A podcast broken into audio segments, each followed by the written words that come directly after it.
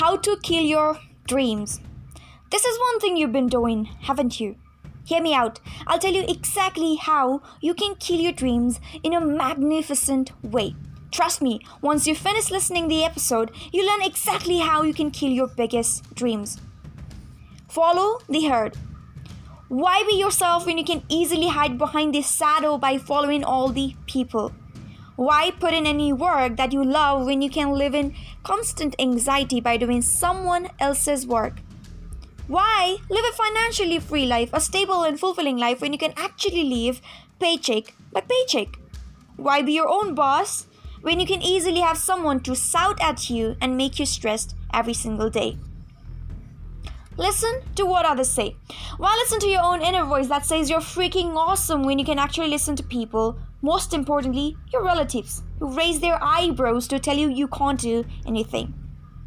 Why believe you can achieve when there are so many who just sit down, laying on the couch all day, who say that your dream is impossible? Believe those couch potatoes. Why believe yourself? Oh, procrastinate. Why get up and go to work when you can actually be a couch potato, binge watching Netflix? You always have time to do the work, right? But, oh, that new series that's out? You can't miss it, right? How can you actually miss out on social trends? Why put effort into work when you can actually watch Photoshop pictures on Instagram all day and all night? Why set out a time for yourself to do something important when you can just watch that damn TV all day? Sit on that couch or your bed all day. Don't get up. That's one of my favorite ways never ever sew up. Self hate. Just sit in that couch, sobbing up, saying how no one likes you, how no one understands, how it's everyone against you. Oh, poor me. That's the best way possible to kill that dream. Why even try to understand yourself? No one tries to understand you, right?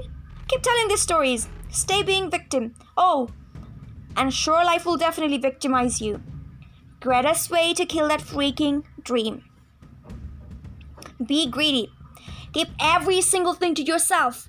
Be a hoarder and take everything to yourself. Why have a dignified life when you can actually be an immoral swine? Wake up that ferocious beast inside you.